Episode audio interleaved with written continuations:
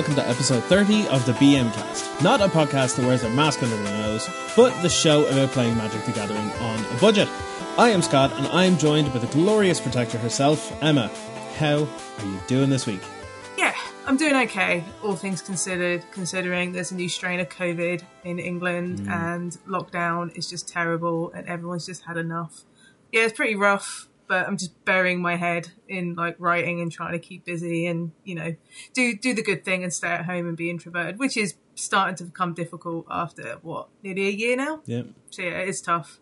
Um, in terms of magic, I haven't done a huge amount because I've been really busy with the writing, but I did manage to play some more Team Cube. I managed to Splinter Twin off a couple of times, so that was kind of fun. Gross. You'd like that cube because it's very combo focused. So there's lots of like Storm, lots of Twin, you know, Tinker style decks. It's, it's like a very combo focused deck. It's really really fun.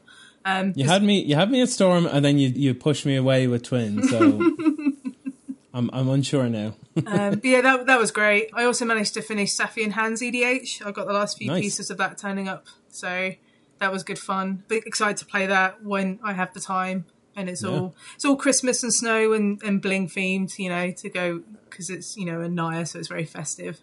As for content, uh, this week's article is about something that you and I talk about on the cast on and off. It's just budget bling. Given you know how WotC are reprinting everything into the ground with like extended arts, foils, showcase frames, and so forth, Yeah. just makes cards really, really cheap. And, you know, in some cases, these cards are cheaper than the actual normal borders. So, on a budget, you can definitely bling up like your commander decks and your modern decks. And, you know, I, I go over commander this week, and it's a nice change of pace. I haven't written about commander for a little while, so it's a pretty nice one. How about you? Yeah, yeah, I'm doing well enough. Um, I'd love to give you some great and exciting news, but the truth is, I have left the apartment a whole two times this week. Uh, once just to go to the shop for milk, and then once for a cycle, just to stay sane. So COVID figures are still quite high over here. So I'm doing my bit by acting like an introvert, which is utter torture for me.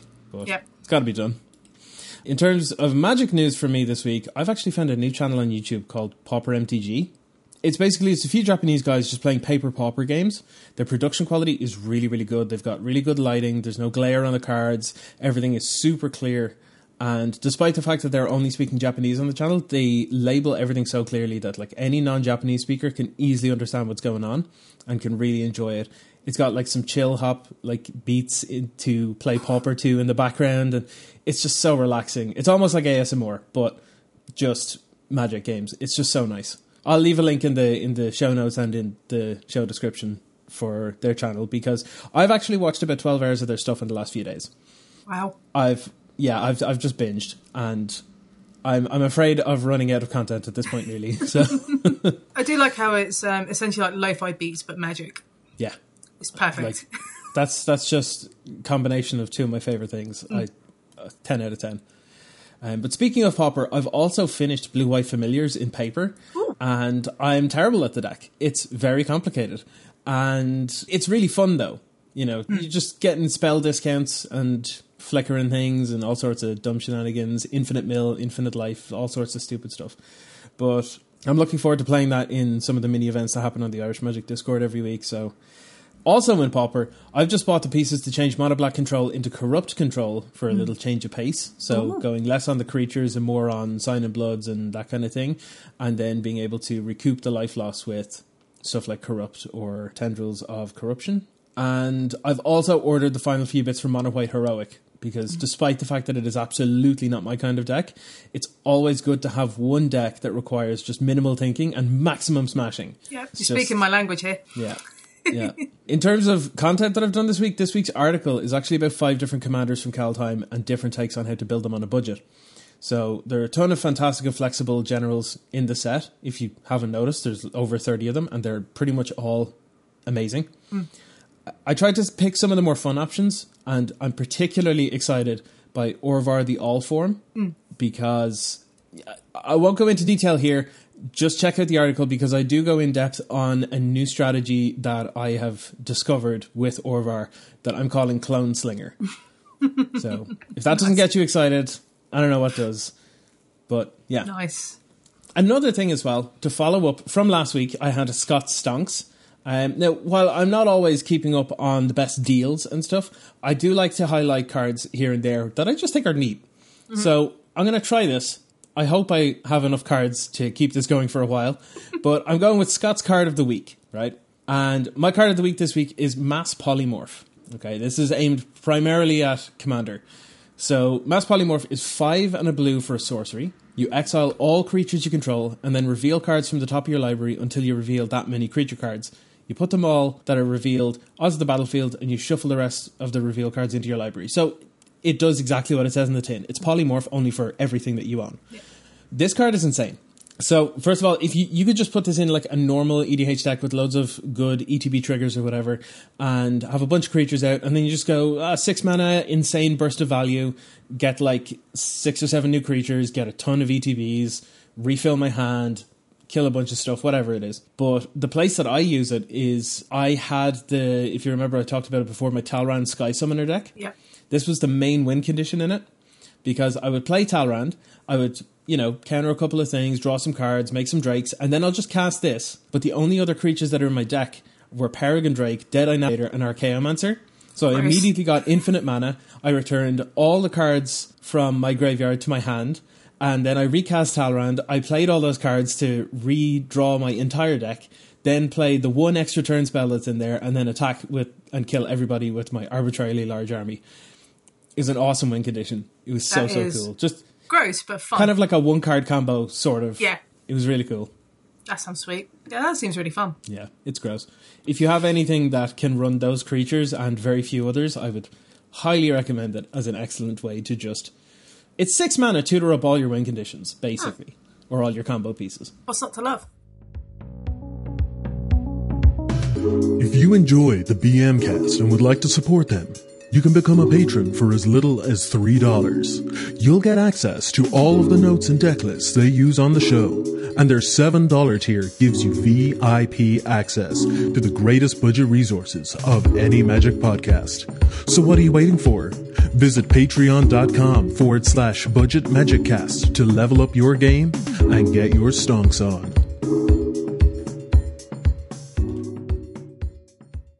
All right. So this week we are back talking about Kaldheim. Surprise, surprise. The set hasn't even come out yet. That's how early these preview seasons and stuff are starting now. So we're still talking about stuff that we haven't got yet. Yeah. But that's fine because there's loads to talk about because Kaldheim is sweet. It's really uh, sweet. Yeah, it looks really good. Yes. What we're going to be doing is we're going to be talking about some of the cards that have sort of slipped through the net while we were talking in the last couple of episodes and see where they'll sort of sit in Magic in general, not just one particular format or anything, but just overall. We're going to split them into two piles. We're going to talk about impactful cards and then the more fun cards. So, why don't you start us off, Emma? What is the first impactful card that you think is in Kaldheim? So, this is one I've had my eye on for a little while. So, because Kaldheim is a snow set, so there's snowlands and snow permanents and so forth. Mm-hmm there was a lot of talk, especially when Gavin Verhey mentioned it a while back, that there is going to be a snow hate card in Kaldheim. Because if you play like modern, for example, and legacy, you kind of get that the snow aspect is pretty much free. There's no downside to it. You get this upside mm. by just running these snowlands. So with Kaldheim on the way, there is a snow hoser, or a snowzer as I like to call it, and it's in the form of a god called Reidane, the god of the worthy. So for free mana, so that's two generic and a white, you get a you get a god creature that is a two free with flying and vigilance, and it reads: Snowlands your opponent's control enter the battlefield tapped. Non-creature spells your opponent's cast for convert mana cost four or greater cost two more to cast, and then it does flip over into a weapon uh, called Valkmira the Protector's Shield, which is 4 mana, a legendary artifact. If a source an opponent controls would deal damage to you or permanent you control, you prevent one of that damage. Whenever you or another permanent you control becomes the target of a spell or ability an opponent controls, counter that ability unless the controller plays one. Mm. You're probably not going to play the flip side because it's not that exciting. However, the, the snow side might be interesting, um, especially for formats like standard and historic. So when this got previewed, a lot of people were kicking off about it because I think they had the expectation that it was going to be uh, for like modern and legacy application, which I don't think was ever going to be the case just because you don't want modern and legacy power cards in a standard set. That doesn't make sense. Mm. However, what I do think is they missed the opportunity with Modern Horizons 1 where you saw, you know, there was snow in the set. It was a very big thing. They could have easily accommodated a snow hoser of that power level for those formats. I think it'll be good in like standard and historic. But I think everyone was really having high expectations because they wanted like a choke or a boil for snow permanence, and putting that into standard is incredibly oppressive, and it was never going to happen. Sometimes cards slip through the cracks, so like Veil of Summer is a good example of that. And I don't think WotC understood how good that card was going to be. But yeah, this card, I think this card's good for like standard. It gives you an option to hate on snow cards. Um, it's it's got a bit of tension with like Archon of Emeria, so I'm not sure where it's going to go, but you have the option to have one if you anticipate a load of snow for whatever reason. Okay. I actually think it will have a pretty reasonable impact in modern, to be honest. Sure. The reason that I think it is not because of the snow part at all. In fact, I'm just seeing the snow part personally as like an incidental thing. Mm. You know, sometimes people will be playing snow basics and they'll get hosed or whatever in modern and whatever about that. But the last ability on her, the non creature spells your opponent's cast with converted mana cost four or more, cost two more to cast. I really think a lot of people are sleeping on this. Like they're they're looking at it and going, ah, like that's that's very restrictive or whichever. But say like if your Tron opponent is trying to cast a nuke and they can't, you know, for like at least another turn, or if your opponent tries to cryptic on turn four, they just can't. Um, there there are definitely big applications to it, and the backside is pretty good when it comes to like having her in multiples would be fine because the backside would be pretty good in terms of like more mid range or uh, creature based matchups as well. Because imagine putting down the shield against say like mono red in modern, you know, and they're trying to lava dart stuff, and you're like, hmm, prevent one of that damage, no, counter Yeah. that unless you pay one. I think there's enough niche applications that this would actually be very, very good. It's only good in sort of niche applications though. So- hmm. and I think that's why people are sleeping on it. There's no like immediately obvious like, oh, this ruins this deck or hmm. it really supercharges this deck. I think it just has enough incidental utility in most matchups hmm. that it's probably going to have some effect in say like taxes decks or that kind of thing or like the green white heliod decks and that kind of thing i think i could definitely see her in there as a one-off just to be able to tutor up at some point i'm not saying that she's going to change modern or anything like that but i definitely think she's going to show up and pull more than the weight that people think she can pull. Mm. But time will tell i guess. Yeah, I, I- I'm happy to be proven wrong.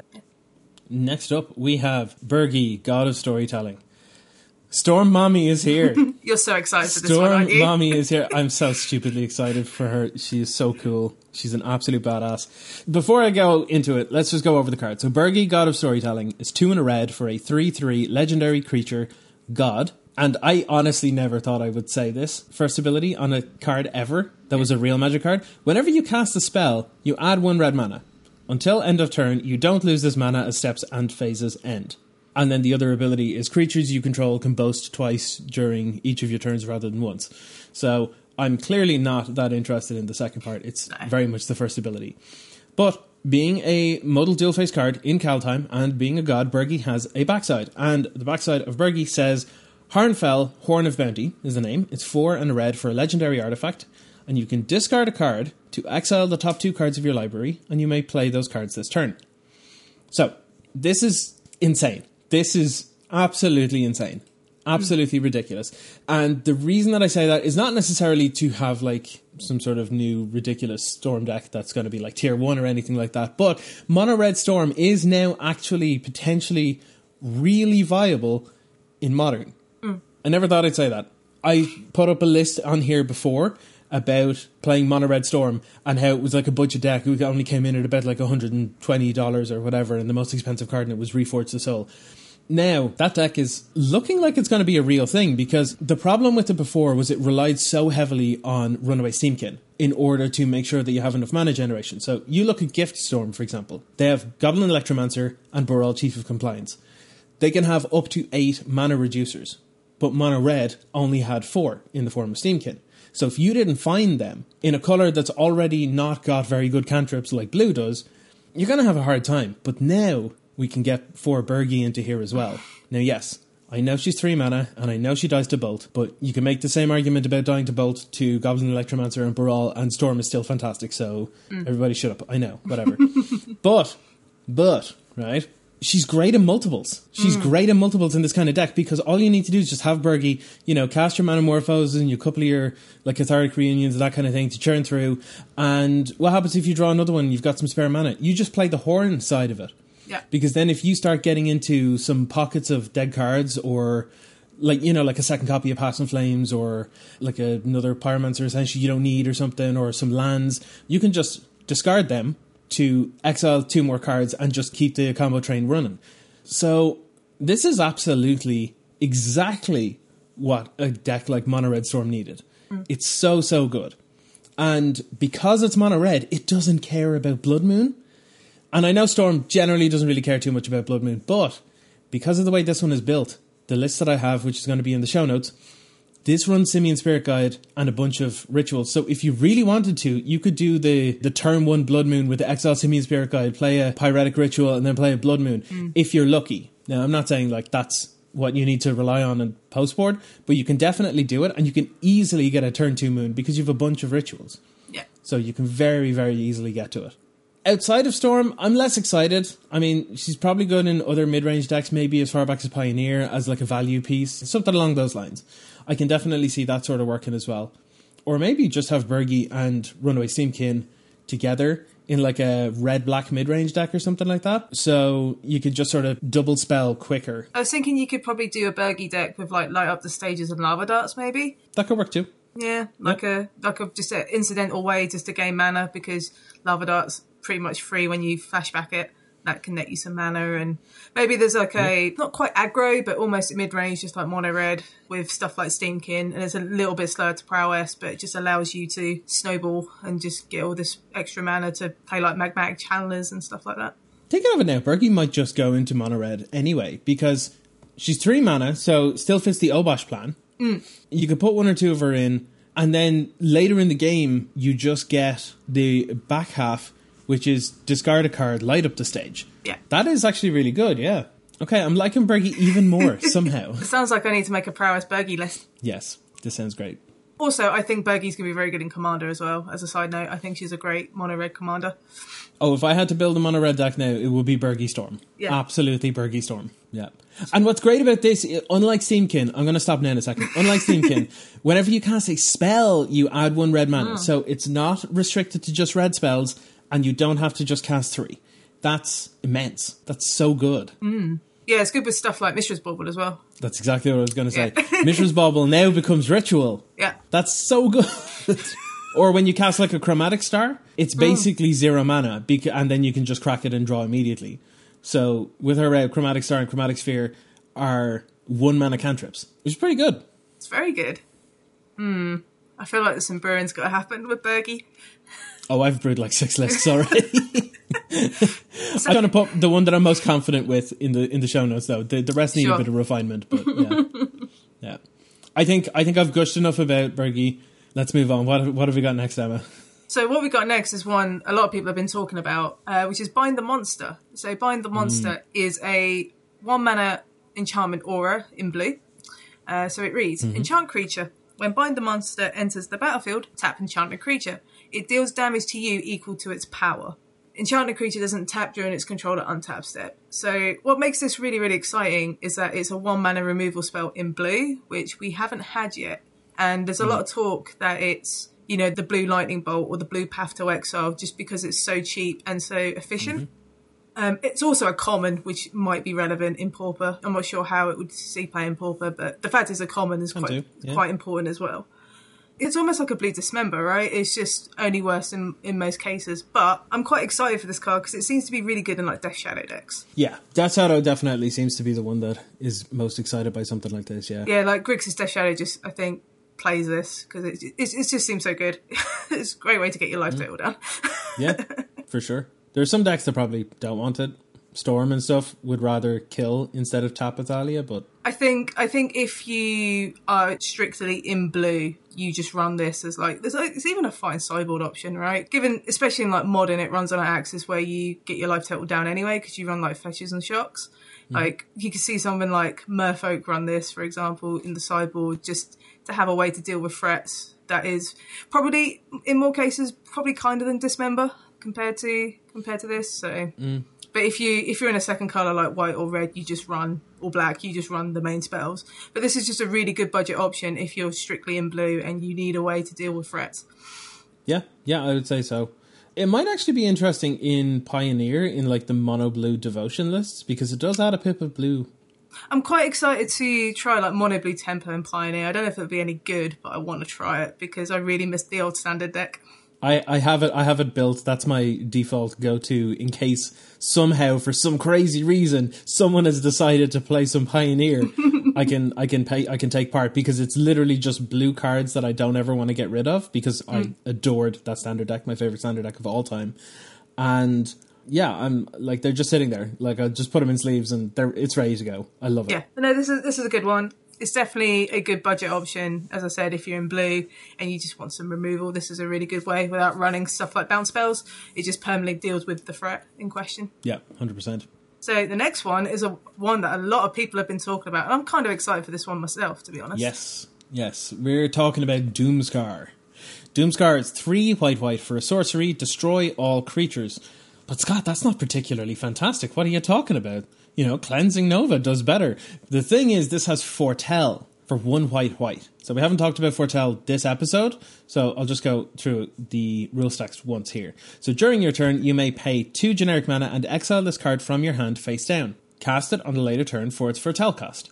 So you can foretell something on turn two, say Doomscar, and then on turn three, you can foretell it for one white white. So this is a full on proper Wrath of God that you can have on turn three, provided you don't do anything on turn two. It seems pretty good. Like I would say this is one of the best wraths in a very, very long time. I think the last time was Supreme Verdict, I want to say. That's how far we're going, and what Return to Ravnica was like 2012? 2011, 2012 ish. So, well, it's been like nine years. Yeah. Yeah. It's it's very, very strong. I still think Supreme Verdict is stronger, but it's very, very good.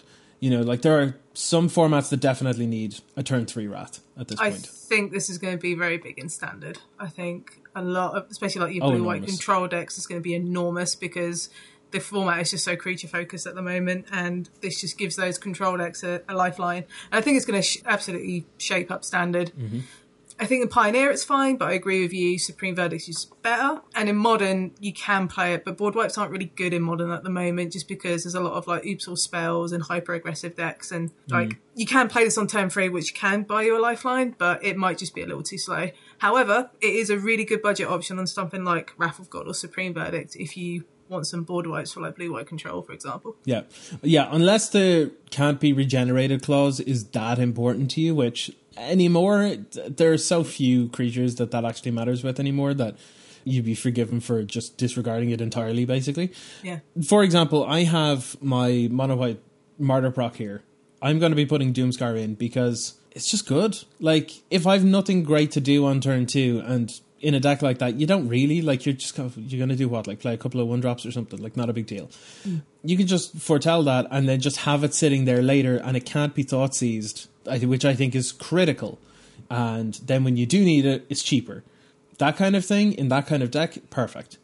But it is worth noting that it is significantly worse than Wrath of God if you top deck it on turn four and then can't cast it. Yeah. But yeah. Similarly, like I said, you have to spend turn two doing absolutely nothing because you need to foretell in order to actually cast this on turn three. So if you want to actually be doing things in addition to wrathing the board, then this is probably not a great choice.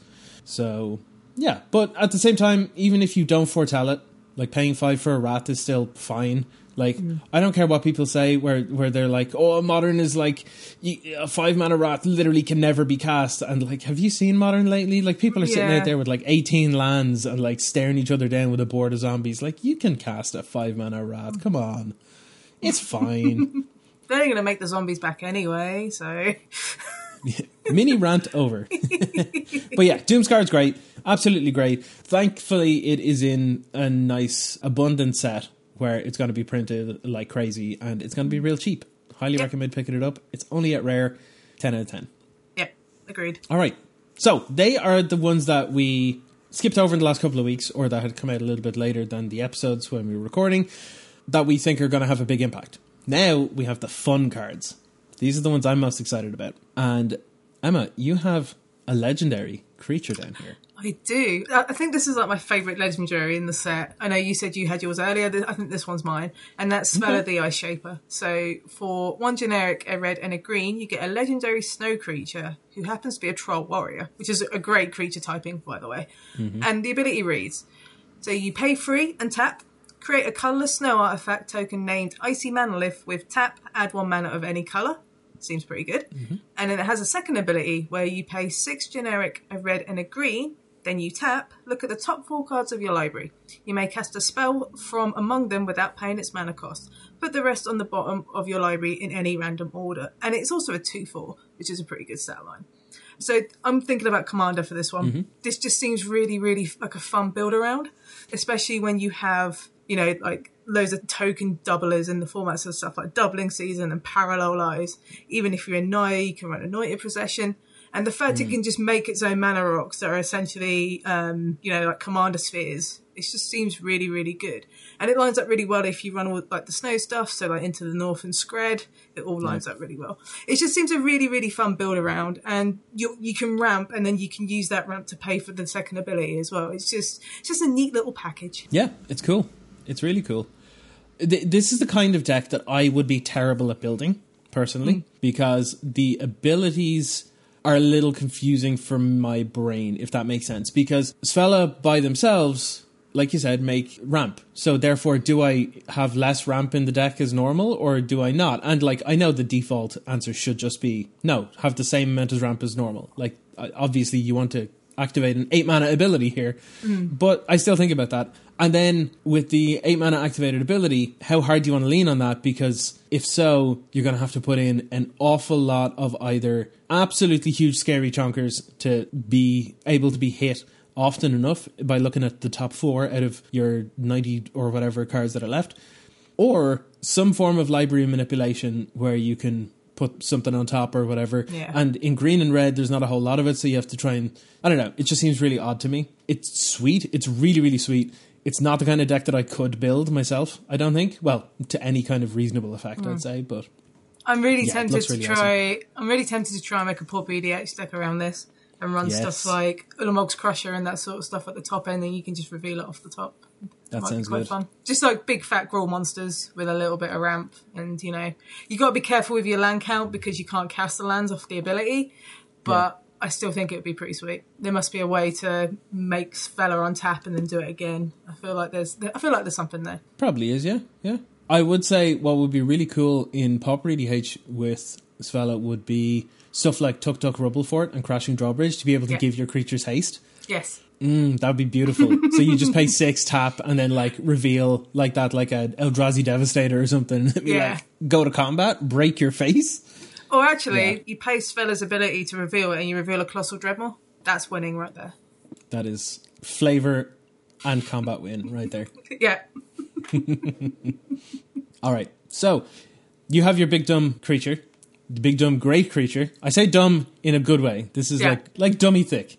But mine, uh, mine is a, a little bit of a slim down kind of thing. My next card, and that is Dual Strike. I don't know how people have not been talking about this because this is insane. This is so good. This is so so powerful. So Dual Strike for anyone that can't remember it because apparently no one can remember it. It's red red for an instant and it says whenever you cast your next instant or sorcery spell with converted mana cost 4 or less this turn, copy that spell. You may choose new targets for the copy. Now, that's just a spell copy effect, that's not that big of a deal. However, it has foretell for a red. So again, you may pay 2 generic and exile this card from your hand face down, and then cast it on a later turn for its foretell cost. So you can just say, in Commander on turn 2, just uh, foretell this, you know, whatever, pass turn, no big deal. Or, you know, even turn 1, Sol Ring, foretell this, pass you know, you're definitely going to be the enemy at the table there, but at least you've got some tools to deal with it. This is just sweet. So the first thing that I'm sure people are going to look at on this is the CMC restriction and be like, oh, but it's four or less that you can copy, and that's all. But that's absolutely fine. If it was three or less, I'd be like, well, hmm, okay, it's getting a bit restrictive. But most of the time, if you're looking to copy spells, like you're not going to be casting like an eight mana spell and trying to copy that because then you need 10 mana and like that's a lot to get to. Mm. Yeah, so a lot of like the the powerful instants in hmm. Commander that people play like removal and counter spells, they're under full mana anyway. So I think full mana is just like a good baseline because I don't think you ever going to need more than that. And this is just like a great sort of wild ricochet effect, which I'm, I'm a big fan of. I really like that card, so mm-hmm. this, this is a nice tribute to it. Yeah. So this this will be awesome in Commander, especially in the likes of Spellslinger decks. But the Foretell makes it insane because, like I said, you can set it up, and then for a single red mana at any point, you can just go, uh, "I'm going to copy the next spell," and then like you know do something dumb like even even something super super simple like divination is just three mana draw four now. Like that's insane. Or two mana double path. You know, like that's So good. there's so many different things you can do. It's so hmm. good. Yeah, it's one to keep an eye out on for sure. So the next one is one Scott talked about on Twitter a little while back. It's also one I'm, I'm a fan of, which is Giant Ox. So for a generic and a white, you get a creature Ox. And it reads, so it's an 06 for a start. Giant Ox crews vehicles using its toughness rather than its power. So it's like an assault formation, but for vehicles. This is going to be really, really fun. Uh, like, I'm, kind of gutted I can't play this in limited because I want to build a limited deck around giant oxen and vehicles. It's a, it's a common, so I'm really tempted to do something in purple with it as well. Um, but as you tweeted a little while back, it pairs up really well with Consulate Dreadnought from Yeah. uh, Kaladesh, which is a one mana 7 11 vehicle and it's got a crew 6, so the, the ox can crew it straight away and then you can just kill them. And it's like wonderful. Yeah, I started Magic back in Amonkhet, right? So not not all that long ago. Like I'm still wet behind the ears as far as most people are concerned. Where they're like, I've been playing for seven thousand years, and I have Beta Lotus. I swear, it's in my girlfriend's house. She lives in another country, but whatever. uh, I don't know where that was going. I have no idea, but I'm keeping it. Whatever. Uh, Uh, Consulate Dreadnought, I saw this, I was like, it's one mana, it's 7 11. We're gonna have to find a way to break this. And I swear, I tried so many different things. There was an enchantment that was in, was it Aether Revolt? Where you enchant a vehicle and it becomes an artifact creature. Like, Yes. it basically never needs crewing anymore and stuff. And I tried to use that kind of stuff. And, like, it- obviously janky as hell. Obviously Oh, yeah. janky as hell. But this seems reasonably legitimate. like, not great, not great, because it's easy enough to put in ways to find, like, Consulate Dreadnought and stuff. You know, like, you can use, uh, like, Board the Weatherlight and that kind of thing to try and dig to find it or whatever. But to find the Ox in the first place is actually quite difficult because there's only a place out of them. Yeah. So it is still a little bit janky. If there was, again, like with Birgi, if there was another four copies of this, I'd be like, well, this is this is legit. But yeah, so like we even saw like Colossal Plow and stuff in here as well in this set, and Consulate Dreadnought. Like there are big dumb dumb vehicles that we can find ways to abuse. And you, you were mentioned as well, like you can play cards like Sram and everything, so that every time you cast a vehicle, you could draw a card and that kind of thing. Mm. So there are value engines available. It's definitely a little janky for my tastes now. Like my tastes have sort of evolved a little bit, but I love it and I want to make it happen. It's it's the kind of deck that if I rolled up to F and M and I was up against it, I would happily lose to it because it's Oh, just yeah. so out there, right? And you can you can even run stuff like Heart of Kiran as well if you want some better vehicles. Um, but no, I'm really tempted just to brew like a mono white farmyard slash vehicle deck, but like standard or pioneer, just for a laugh. I say do it. Yeah, you'll be amusing. Oh my god, let's move on. All right, my final card on the list is Fearless Pup. So, mm. Fearless Pup, one red mana for a 1 1 wolf with first strike, and it has Boast. So, Boast is an ability that you can activate only if the creature attacked this turn and only once each turn. You can Boast for 2 and a red, and Fearless Pup gets plus 2 plus 0 until end of turn. This is just the perfect card. Okay, the stats are not what's important here. It's the card itself. If you haven't seen the card, go look up the card. It is the perfect card. Read the flavor text. Agree with me. It's perfect. Let's move on. The And art the- is also adorable. It is 15 out of 10. Yeah. I'm, I'm surprised you talked about a 1 1 that just has no abilities though. Like, I'm, I'm not going to do anything with this card when I play it. I'm just going to just make sure it's never in harm. I think the only issue I have with the card is not an actual dog, it's a wolf, so it doesn't go well with the dog lord. Yeah. Because I, I would have loved more dog support so I can make my little doggy deck with, you know, the, the dog lord from Core 21. It's very obvious that whoever is pulling the trigger and making decisions in WotC is a cat person because the amount of cat lords and cats and cats and cats and cats. And then finally, someone in there has finally managed to push through and get the errata so the hound is now dog and that is something. But like now this is a wolf. Like I get that wolves and dogs are not the same thing, but like, come on, it's a it's a fantasy card game. Come on, like it's not that big of a stretch. We should we should petition for the dog law to have an errata for wolves and dogs get plus one plus one. That would work too. I would That take that too. compromise. But yes, this mm-hmm. card's adorable. Check it out. It's Yep. it's it's really cute. Fifteen out of ten. Okay, so now that Kaldheim is out entirely, Emma, what are your thoughts? Set looks fantastic, doesn't it? Um, Yeah. I'm quite. Ex- I'm like. I'm really gutted that I can't play it in limited because it looks really, really fun. There isn't anything that's notably busted. I said this last week, and it just feels a very low-powered set, and that feels very deliberate. And it's it's a refreshing change. Like I can appreciate the the flavor. You know how they've done all the you know alt arts. Like the borders look really, really good on them as well. Yeah. It just seems a really sweet set, and there's a nice tribal sub theme, and the tribes don't seem really pushed. They all seem equal. They all do different things. Mm-hmm. There's a lot of diversity and deck building options. Like it seems a really really fun set, and it's just nice change of pace. How about Yeah. you? I, I completely agree. This set is awesome. Lower power level, but not lower fun. That is Yeah, kind of how I want my average standard set to be. You know, like there are a bunch of cards in here that will absolutely see play in eternal formats. We've gone through them.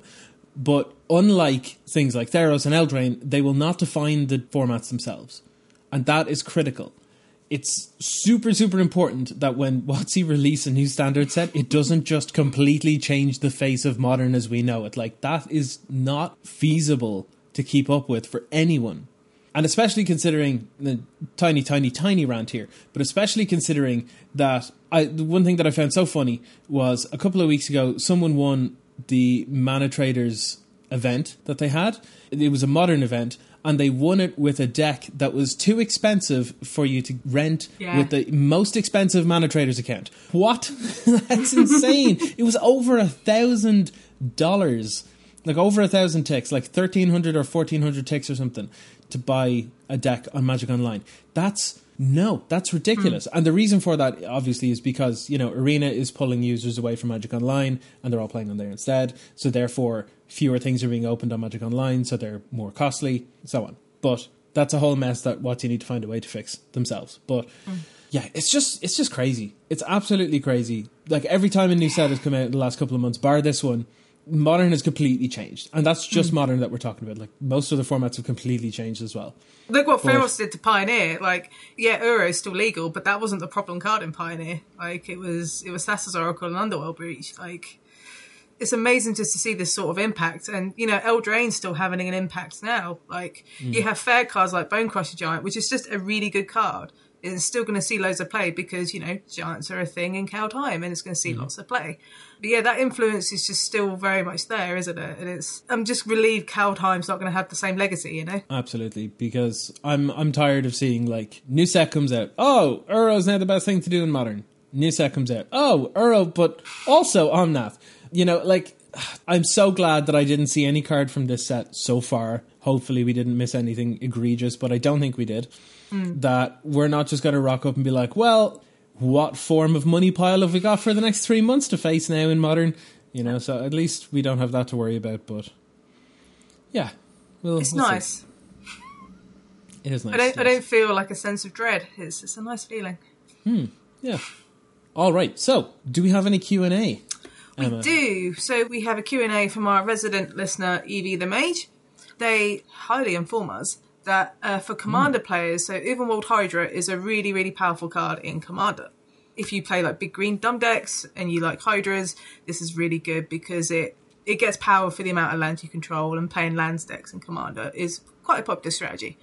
Um, so Ulvenwald Hydra is five dollars for both the Jumpstart and the Shadows over Innistrad version. From a mythic for an old set, this is a really good rate. And if you just want to play that big dumb green creature, especially off a Selvala a- activated ability, for example, this is a really good one to choose. Um, so yeah, it's like five dollars on SCG and TCG, so it's a good rate. So they also ask a question. That said, should Primetime be banned in Modern? Do you think the Hydra could replace it if that was the case in Valakut and Field decks? My opinion is Primetime is perfectly fine. Yeah. It is perfectly fine for modern. It is very powerful, but it's perfectly fine. The problem that I personally have with Primetime at the moment is Field of the Dead because you know, you're you're seeing it in in the likes of okay, mo- the likes of Money Pile and stuff are definitely contributing to this as well. But like more fair mid range decks like Jund and stuff basically just don't exist anymore. You either have to be way more aggressively slanted or way more not even controlling, you just need to go way over the top of everybody. And that's how Primetime does it, is they go way over the top with either the Valakut Dryad kill or Field of the Dead, make 8 billion zombies, you're going to have to deal with my land, and then also my creatures, and then this, that, and the other. We've seen it play out a thousand times. Pioneer, Standard, all sorts. Like, mm. Field of the Dead is a mistake of a card. Agreed. And it's just, it's terrible. It's, it's absolutely terrible. It's one of the worst designs, I think, in a very, very long time. Um, as much as I loved it in my standard Gates deck, I have to say it is a terrible and egregious design choice. And no, I don't think Primetime needs to be banned, is essentially my answer. Yeah. It doesn't need to be banned. The lands that enter the format or that are currently in the format are the things that you need to keep an eye on because Yeah. You you should definitely allow people to play with the things that they enjoy playing with. Primetime is a good example. Faithless looting is another good example. You know, and I, yes, of course, I'm going to touch back on this, right? Because Faithless looting, people loved it because it enabled so many different, unique, and cool and interesting decks. And if your argument is, but then Dredge is too strong, then ban Dredge. Ban Dredge, it like or something from it, not entirely. Just like get rid of Stinkweed Imp or something, or get rid of Life from the Loam so you can't have the Conflagrate kill. Like something.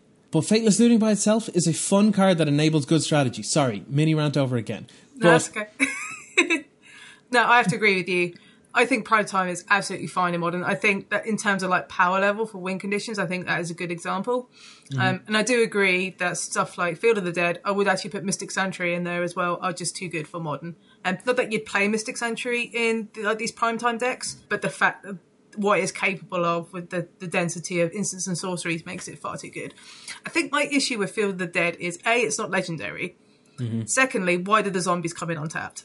yeah, I think if the zombies came in tapped and it was legendary, it could probably it'd probably be fine. And I think this also addresses another issue, right? That there isn't good land destruction spells, uh, uh, like a lower mana cost. Like Clangers and Wildfires, like the first in a long time, right? But they're not printing the land hate to complement these powerful lands because you know land destruction seems comes across as this really really bad thing but if someone's got like 20 million zombies from a field of the dead what are you meant to do it it doesn't feel like there's quite the balance Yeah.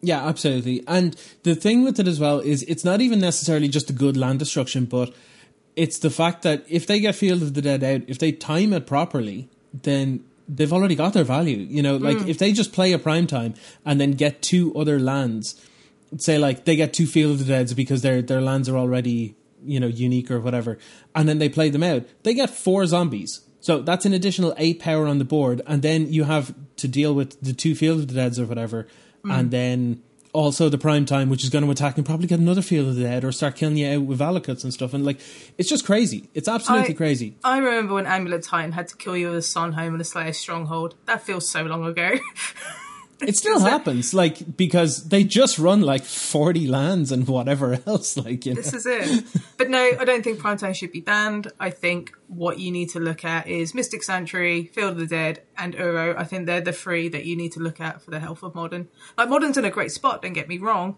i think i'd like to see one or any of those cards banned just to preserve the health Yeah. of the format Yeah, absolutely. The reason that I think Mystic Sanctuary is too good is not for the ability itself, but for the fact that it's fetchable. Yeah That's my the fact it's got the typing is Yeah. like why Yeah, if that if that was just land and no typing, I'd be like, this is fine. No need to worry. The fact that you can do it at instant speed and just put something back on top and then like repeatedly cryptic lock or whatever, no, terrible, terrible. I hate it. Gross. Get it out of here.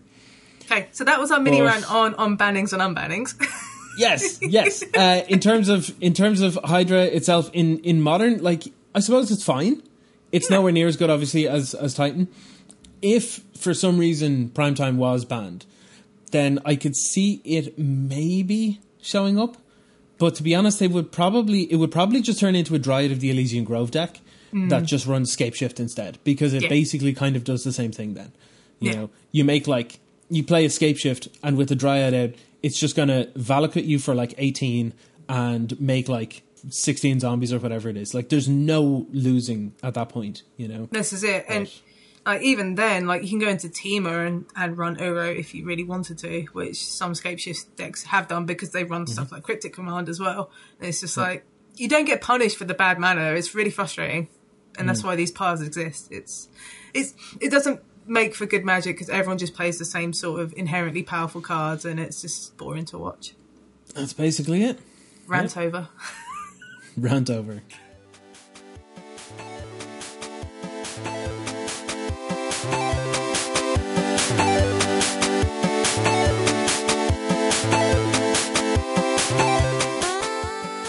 Thank you for listening to us here at the BM Cast, and a special thanks to our patrons.